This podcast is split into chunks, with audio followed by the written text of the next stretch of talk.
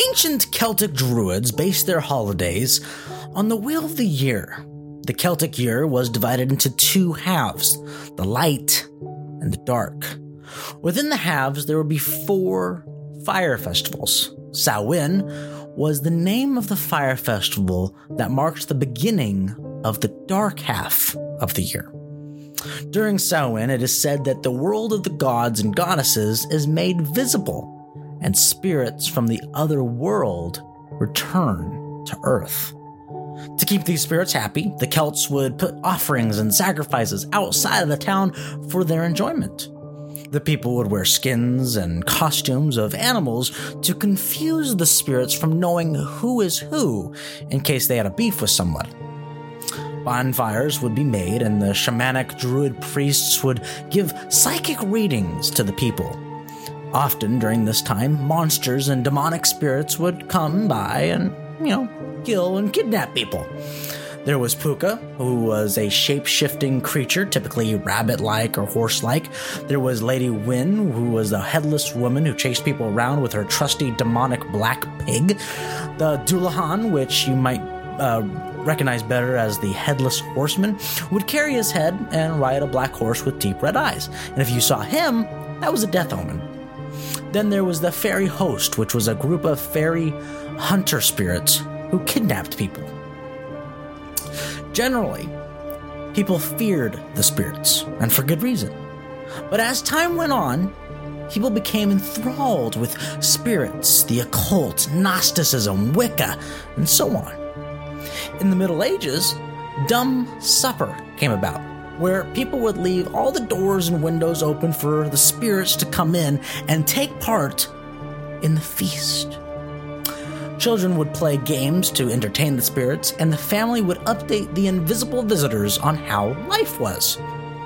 Mumming came out of that, which was caroling door to door on Samhain to entertain the spirits who were participating in Dumb Supper. In return, cakes would be given to those carolers.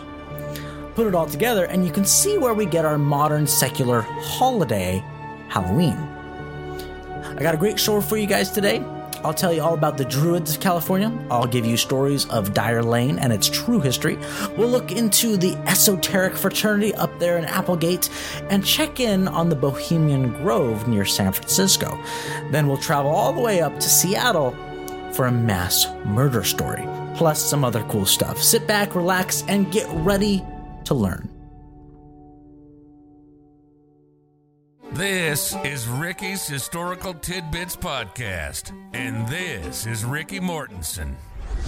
Every time I have driven around or through Placerville, there's a strange pillar in the middle of the street with what looks to be a flame on top. One day, while driving by, I noticed on uh, on the thing that there's a plaque that says "Druids of California." I don't know about you, I never heard of a druid, but it sounded kind of weird. I didn't think much about it. But then I heard a preacher mention druids one day, and I remembered that pillar. I still never looked into it. I didn't care that all, all that much, just a passing curiosity, you know? And I bet at least one of you have at least been curious if you've seen it. And those that haven't are at least slightly intrigued now that I mentioned it. So I spent a few hours researching all that I could for you, and here's the story. The pillar is a memorial to a guy who was the man who successfully brought Druidism to the state of California. His name was Frederick Sieg, a German who immigrated to the States and lived in St. Louis, where he was introduced to the ideas of Druidism. He eventually caught gold fever and moved to California. He slaved away as a miner for a little bit until he settled over in Hangtown, Placerville. In Placerville, he made it his mission to bring the United Ancient Druid Order to fruition in California. Two other people have tried, once in Sacramento and once in San Francisco, but there wasn't so much interest. And in Sacramento, in particular, they had a big fire which spread the potential members in all directions. Frederick did well and got a whole two people on board Soon more until there was enough demand that he had made two more groves, which is the Druid's name for meeting place. one in Coloma and the other in San Francisco. Now, the Pillar Monument was installed back in 1926, 38 years after Frederick's death. On the pillar, there's a druidic emblem, which, in their words, quote, shows a flaming pyre surmounted by a crossed spear and a long handled sickle, oaks, mistletoe, daffodil, and the all seeing eye in the triangle. End quote. So that answers what the heck the thing is, but begs another question What's a druid? Well, that depends on 10 billion different things. Druidism isn't like other religions, where they all believe the same general thing with some differences within denominations based on theology. Druids are like snowflakes. No two are alike. There's even the difference in whether it's a religious druid or a social druid. But generally speaking, druids are a secret society like the Freemasons. They have similar rituals and beliefs and can be religious or more social based on the grouping. The kind that the pillar in Placerville memorializes is more of the social club type. They are like um, the Rotary Club in a way, from what I was able to figure out. But there are very different kinds of druids. Historically, they were cannibalistic mass murderers. In fact, the Burning Man over in Nevada kind of takes place after the practice the Druids would do. Druids would build a massive cage in the form of a man out of wicker and fill it with people to sacrifice and would light them all on fire. They would grab as many criminals as they could, but if they needed to throw innocent people in there to fill it up, they would. Modern religious Druidism is essentially New Age and Wiccan. Most are pantheists, meaning they believe their gods and goddesses are in everything. Many believe in reincarnation, similar to the Hindu, but in particular, they believe souls are not unique and that once a person dies, they are reborn in the other world. And then when they would die in the other world, they're born in this world, whether that be as a human or some kind of animal.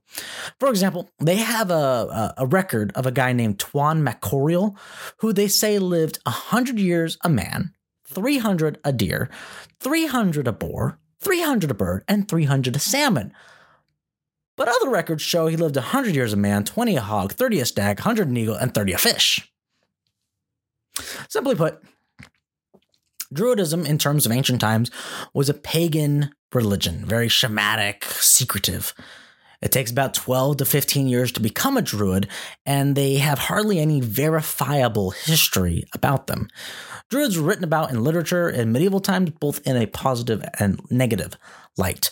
But historically, Julius Caesar is quoted as saying that the Druids were in charge of public and private sacrifices, they refused to pay taxes, and were pacifists. The Druids say that they built the Stonehenge, but there's no telling if that's true or not. But let's go back to the pillar. These Druids, from what I could tell, have nothing to do with the religious type. 1781 in London, a social club for men formed and was called the Ancient Druidic Order. They operated secretly, as the other clubs in those days did, and as time went on, the organization split into two, creating the United Ancient uh, Druidic Order in 1833. This offshoot then made its way to Boston and then to St. Louis, where Frederick Sieg became a member. The religious Druids claim Merlin as one of theirs, as you could figure, but the social club kind of Druid from England has their own celebrity, Sir Winston Churchill. Now you know what the pillar is, who memorializes the history and the distinction of which kinds of Druids. But one thing I should point out just because there's a distinction doesn't mean a person can't be a member of both. Late at night, it is said that you can find Druids gathering at that pillar. I'll be back after this short commercial. Into the deepest jungles went Pressman toy makers looking for something new. The secret they brought back for you is incredible. The Pressman Witch Doctor Head Shrinker's Kit. Plastic flesh, mixing cauldron, and petrifying potion. Just pour it into the mold, and in minutes you can add monster hair. Paint it with a coloring kit included, or make up your own decorations. In 24 hours, the heads shrink, shrink down. Now, shrunken heads for all occasions. Collect them, swap them, give them to your witch doctor friends. You can always cook up more with Pressman's Witch Doctor Head Shrinkers Kit. Some of you guys send me things to check out, read, and to add to my enormous list of people and topics to cover in future podcasts. I do this show in my downtime, which there isn't much of, which is why I don't post episodes often or keep much of a schedule. Well, back when I was doing the episode on Eclampus Vitus, I was messaged about a group called Esoteric Fraternity. I added it to my list and I chose it for one of the stories for this episode. So, what the heck is the Esoteric fraternity. Some would say it was and is some kind of New Age Christian science sex cult. Members, of course, would argue, so let's dive on in. There was once a man named Hiram Erastus Butler. He was in the Union Army during the Civil War building roads and bridges for the cause of the North. He was stationed at a hospital where he met a gal and they got married. And as soon as she bore him two children, he went to go get some milk at the store and must have forgot that he had two kids and a wife because they never saw him again. After that, he worked at a sawmill for a little while until he lost three of his fingers, one for each of the people he deserted, I guess. After this, he went into the woods for 14 years.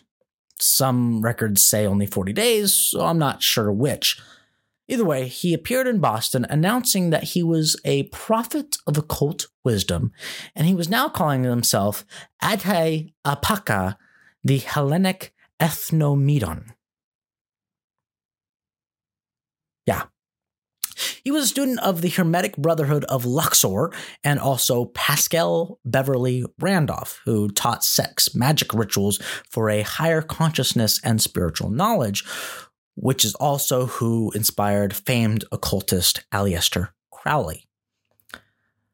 Mr. Butler eventually came to the conclusion that semen retention and celibacy was the way to heightened consciousness and immortality, which is interesting because his group initiated women often, which the initiation wasn't very celibate. The Boston Herald reported in 1889 this. The full secrets of the inner circle, as the grade which students reached after a course of study was termed, will probably never be told to the public. And if all is said about this ring is true, a description could not be printed in any newspaper. One married lady of social prominence in the city studied at the college believing its theories of occultism to be thoroughly trustworthy. After a course of investigation, she was believed to be worthy of introduction to the inner circle and was told to prepare herself for initiation. She claims that she was compelled to submit indignities on the part of persons connected with the college, both by physical and psychological power being told that such work was necessary to free her soul from the bondage of evil passions. The lady finally became so disgusted that she resigned from the college and its inner circle and devoted herself to her home. But a short time afterward, her husband's suspicions were aroused in a startling manner, and his discoveries led her into a confession. The husband was almost heartbroken at the statement of his wife's unfaithfulness and his su- and his first thought was to shoot the professor Butler, who was calling himself Professor Hiram Butler.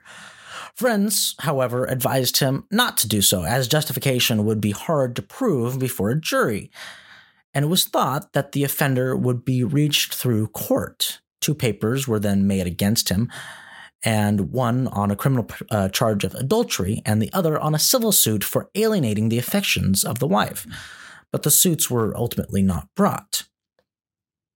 One young woman has said that after being prayed over for three or four days, she was told to be ready to receive a visit from the Master Om in the astral body.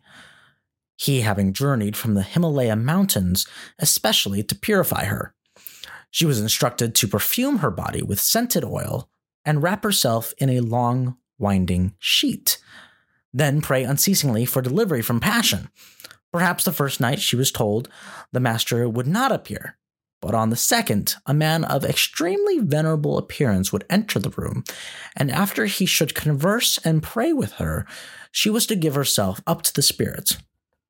It is now reported that Professor Hiram Erastus Butler has left Boston for parts unknown. The parts unknown was the Bay Area. He was found running some store in Oakland, which the story still followed him. The local newspaper published this piece.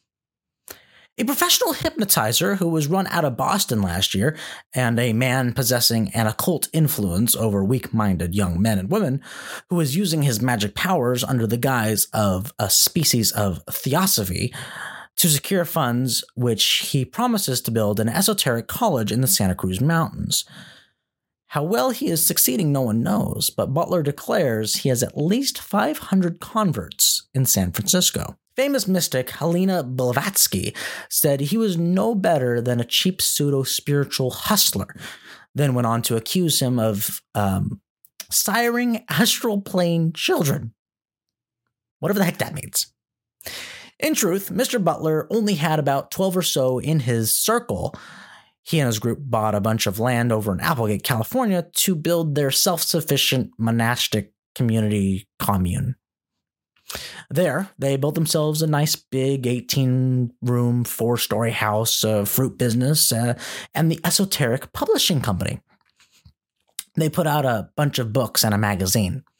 One of the books, Solar Biology, was the most popular and is where we get our modern astrology from. Those horoscopes that you hear people talking about, what sign they are and why a particular sign is why they're annoying, is based on this guy's book.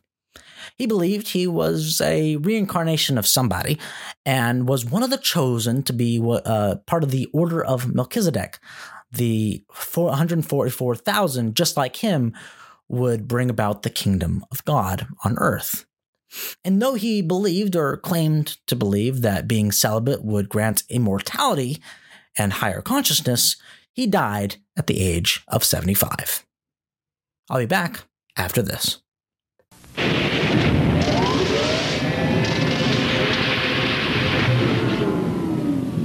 I failed again.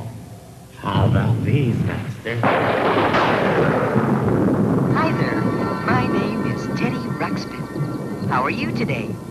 Fine. Well then, I would like to Teddy tell you Ruxpin. a story. The world's first animated storytelling bear. Now available at stores everywhere. I grew up in Antelope, California. And if you know where that even is, you'll know about the road I'm about to talk about. For those that don't know, Antelope is a suburb near Sacramento. Uh, the road is known for being creepy, having weird things happening, and being dangerous at night. It's off the beaten path, unkempt, and covered in graffiti. This road has many rumors spread about it. Some may be true, some may not. As a Christian, I try to stay away from all demonic places and things, but I know many people enjoy entertaining spirits. Back in high school, a friend of mine with some of his friends on homecoming night drove down this road and pulled out a Ouija board. They did some kind of whatever, and soon one of the girls started screaming. She unzipped the back of her dress to reveal her back all of a sudden had a bunch of deep scratches, some of which were bleeding. Now, I have no proof that that story is even true. They told me about it and I never forgot. But the scratching is a very interesting aspect because that is a commonly reported event that happens there. And I'll talk about that in a little bit. The road I speak of is Dyer Lane. Rumor or truth? You decide. Back in 1932, there was about six witches in the area who would gather out in the field near this road and do spells or whatever.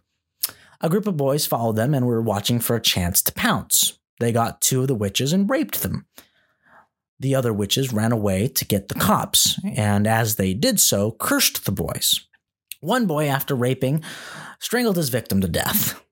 The other threw a rock at her head and killed her. Within three weeks, one of the boys was hit by a truck and killed.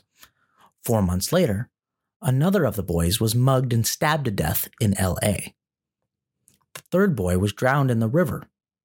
The fourth died skiing down a hill and hitting a tree. Then there's the story of the police car. It is said that on the road at night, you'll see a cop pull up behind you, flashes lights, you pull over, and it suddenly vanishes. Another story is that back in 1854, the KKK in the area would use the fields near Dyer Lane to burn the crosses and hang people. They say at night, you might see white hoods in the field in a circle and a man hanging from the tree. Then we get back into the scratching I mentioned before. Back in 1967, there was a satanic cult who would go out into the field near Dyer Lane. They wanted to summon a demon that they worshipped who was called Amdusius. They kidnapped a girl named Lynn, who was one of the sisters of uh, the, one of the members, and they sacrificed her, stabbing her in the chest while chanting something to summon Amdusius. The demon appeared and soon a bunch of the members died of weird causes. One was found with a slit throat at a park bench. But from then on, if you ever heard chanting late at night out on Dyer Lane, you might just get some deep scratches from what seemed to be a three clawed creature. A couple years later, in 1969, a hitchhiker guy was out near Dyer Lane camping all of a sudden he heard chanting and he started screaming and had a, some sort of seizure. And as he was convulsing, people heard the screams and came to see what was going on. And as he laid there convulsing on the road, he, he just screamed, The chanting, the chanting! And then he died. Believe what you want. I think the cult story may be true, but the rest probably not. But here's the absolute truth of this road. Back in 1854, there was a man named John Dyer and his wife, Julia Dyer, who had just come to California from Missouri. They started a ranch and lived the pioneer rancher life until they died. Their son took over the ranch and sold it to Mr. Riolo, which might ring a bell for those that know Cook Riolo Road. That's all. That's for sure true. The rest is up to you. Real quick, I wanted to mention something that was brought to my attention by one of you guys, and this is not sponsored in any way. In Auburn, there's a post office known as Station A. It has been recognized as the oldest operating post office this side of Mississippi. Mail started to be delivered to Auburn in 1849. A post office was created in 1853, which moved to this particular building in the late 1870s. Then, back in September of this year, 2023, it closed up for good. The family who runs the key shop and more in Rio Linda just bought it and have been fighting the post office to keep the, all the historical parts intact. From what I hear, they won the right to keep the 1870s installed P.O. boxes, but they had to get rid of the sign out front. They're doing a soft opening today, the day I post this podcast, October 31st, 2023. So if you are in need of a P.O. box in the Auburn area, consider supporting this family owned business. Get a cool P.O. box, not the ugly modernist one the government run post office would give you. The Key Shop and More, Station A, 1583 Lincoln Way in Old Town, Auburn. You're listening to Ricky's Historical Tidbits Podcast. Here's your host, Ricky Mortensen. I'm going to keep this story short because you can go down all kinds of conspiratorial rabbit holes, and this is a history show. As you know, there's all kinds of secret societies. One you may have heard of, kind of made famous by Alex Jones back in 2000 when he snuck in and made a documentary about it. I'm talking about the Bohemian Grove. But let's stick with the historical facts. Over in Monte Rio, California, about 75 miles north of San Francisco, is a campground that stretches about 2,700 acres. Every July, there's a two week campout where the 2,000 plus members and their guests meet up and hang out. Back in the day, when it started, it was simply a going away party for some stage actor who was heading to New York in 1878. But the hundred or so artists and actors enjoyed it so much that they made it a yearly deal.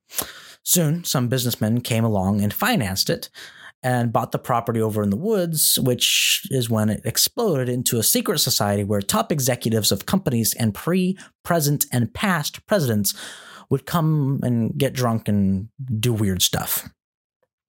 Basically, it's um, it's Burning Man or a frat party for the rich. And since it's secret and no cameras or phones are allowed, there's hardly any evidence to haunt them in the future rich, powerful men in drag wouldn't exactly be good press, you know? Some big deals and projects came from the connections made there, you know, like uh, Reagan promising Nixon to not challenge him in the primary, or the Manhattan Project, which was thought up there, the or Walt Disney, who was a guest one year. Uh, parts of Snow White was inspired by his experiences there. But now the creepy part the big shebang on the first Saturday there is the cremation of care ceremony, which simply put is a reenactment of child sacrifice to a god like Moloch. Their idol is a 30 foot owl, which they burn a child sized effigy, and the members all cheer. Here are some clips from Alex Jones' recording, which was admitted by the Bohemian Club to be authentic. Hail, fellowship's eternal flame! Once again, midsummer sets us free!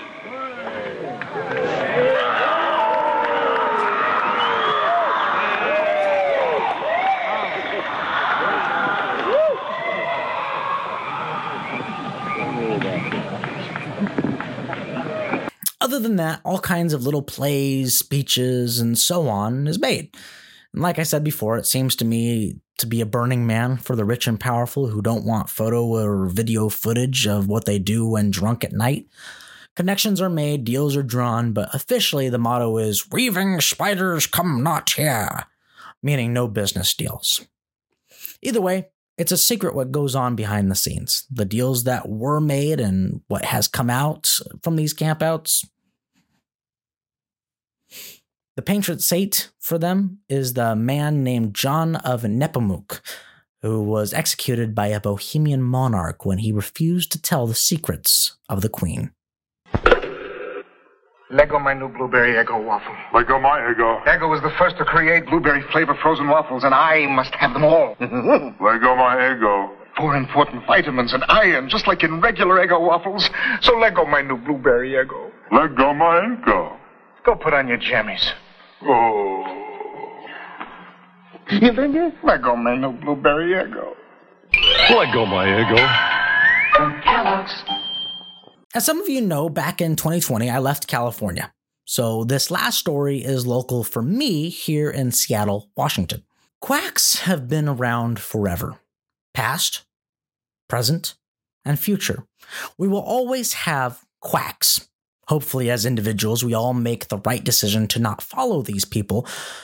But just as there are quacks, there are ducklings that follow the quack wholeheartedly, even when it hurts them. So here's the story of an evil, sadistic woman named Linda Hazzard. There was a lady who was living somewhere in Minnesota, married with two kids, where she got the idea to become some sort of um, dietitian in Minneapolis. So she abandoned her family. She set up a practice without a license and had a patient come in for treatment.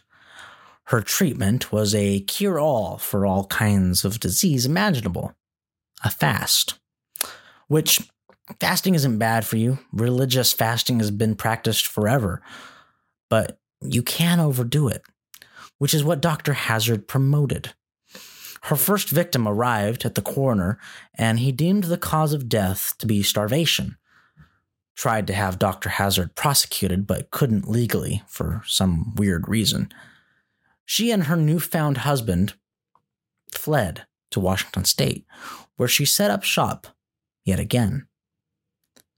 Her first Washington patient was a lady named Daisy Maud Haglund, who had stomach cancer and thought Dr. Hazzard could heal it.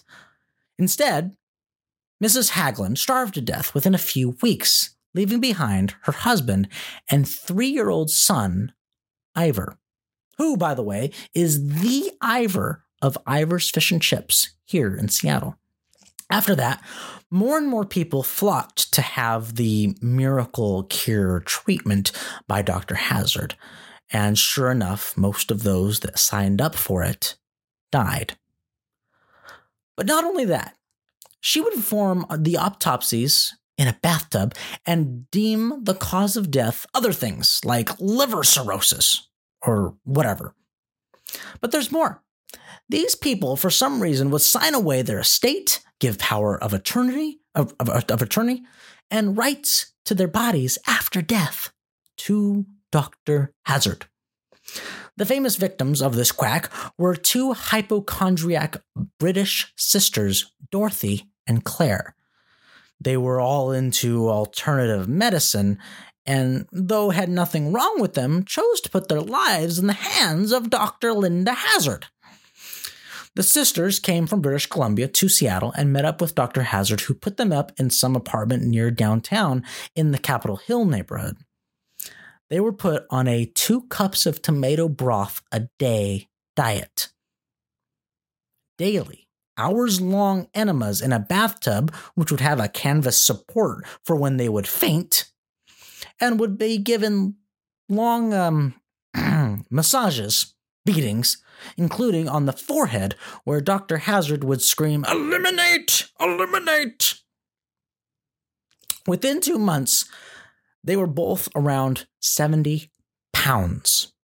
And one of them supposedly wrote a letter to their childhood nanny, who was in Australia at the time, and the letter made absolutely no sense. So the nanny traveled across the globe to Seattle to find out what was going on.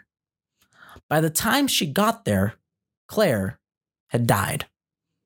And Dorothy was 50 pounds, deemed insane, and essentially a zombie. Here's the before and after of her. While checking on Dorothy, she saw other zombified people hobbling around begging for food and to be rescued. Get me out of here! Which apparently some of these inmates, I mean, I mean patients, would walk down the road and beg neighbors for help and food. And they wouldn't help because they were afraid of Dr. Hazzard. You see, Dr. Hazzard was a very scary lady, and she was really into the occult. So people said that she was hypnotizing these people to starve themselves to death, and more so, sign away all their rights and estates to Hazzard. And they didn't want that to happen to themselves.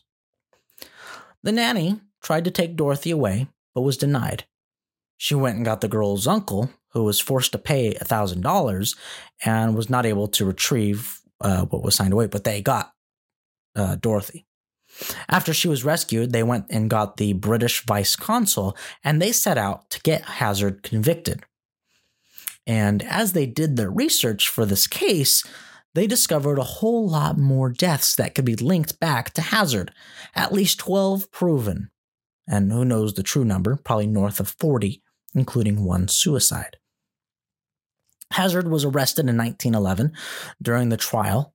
Mr. Haglund, the father of Ivar and husband of Daisy, who was the first uh, Washington death, came to support Dr. Hazzard during the trial and even admitted to having taken little Ivar to Hazzard three times a week for treatments, even after his wife died. Convicted in 1912, she was sent to do hard labor in Walla Walla, Washington. But luckily for her, the frickin' governor of Washington pardoned her and told her to flee to New Zealand, which she did. And guess what she did in New Zealand? She starved more people, got found out, and returned to Washington in 1920. What do you think happened in Washington? Hmm? You guessed it. She opened up a sanitarium in a small secluded town called Olalla across the sound from Seattle and operated it for 15 more years, killing who knows how many more people because she had an incinerator on site until the place burned down. Three years after it burnt down, she got sick in her 70s and starved herself to death.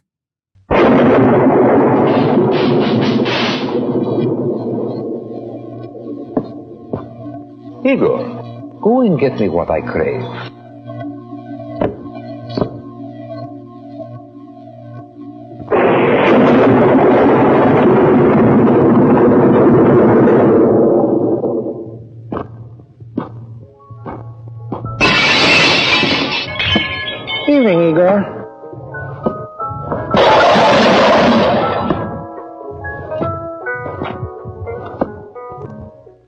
If you want a better orange soda, made with more natural orange flavor than ever before, try Shasta. It's got the bright color, the sweet smell, and the great taste of oranges. Shasta. It's the orange soda that can make anybody happy. I really like to read old newspapers. I use them quite often in my research. So I wanted to read to read you two of the headlines that I found working on this episode. Tacoma woman starved in sanitarium tells her story. In the presence of British Vice Consul Agassiz late uh, late yesterday afternoon, Miss Dorothy Williamson, sister of the woman whom Dr. Linda B. Hazzard of Seattle, who was arrested Saturday, is alleged to have starved to death, made her first public statement in regard to her experiences in the Hazzard Sanitarium. She declares that Dr. Hazzard has a strange influence over her and her sister, and constantly used mental suggestion of suicide. She recounted in detail acts of alleged ill treatment and declared she was in such a state that she did not realize it when her sister died. Miss Williamson now weighs but 65 pounds, but is rapidly improving. British consul Agassiz uh, said today that there would be a sensational development at the trial of Dr. Hazzard. Colt's new head, aged 92. Applegate. L.D. Nichols, 92 years old, has been named the president of the Esoteric Fraternity, a religious cult with headquarters here. He succeeds the organization's founder, Hiram E. Butler, who died on November 3rd at the age of 75. Thanks for watching. Thanks for listening. I hope you enjoyed this episode. And if you're new, be sure to subscribe. Until next time. You've been listening to Ricky's Historical Tidbits Podcast. When you go to school and study history, they give you dates, they give you some names, and that's about it. But there's a lot more to California history, and that's where this show comes in. We hope you've gotten some useful and practical information from the show, and we hope you were entertained. And we'll be back soon, but in the meantime, hook up with us on Twitter and Instagram at busy underscore Ricky. Find us on Facebook at Ricky's Historical Tidbits. Till next time, this is Ricky's Historical Tidbits Podcast, signing off.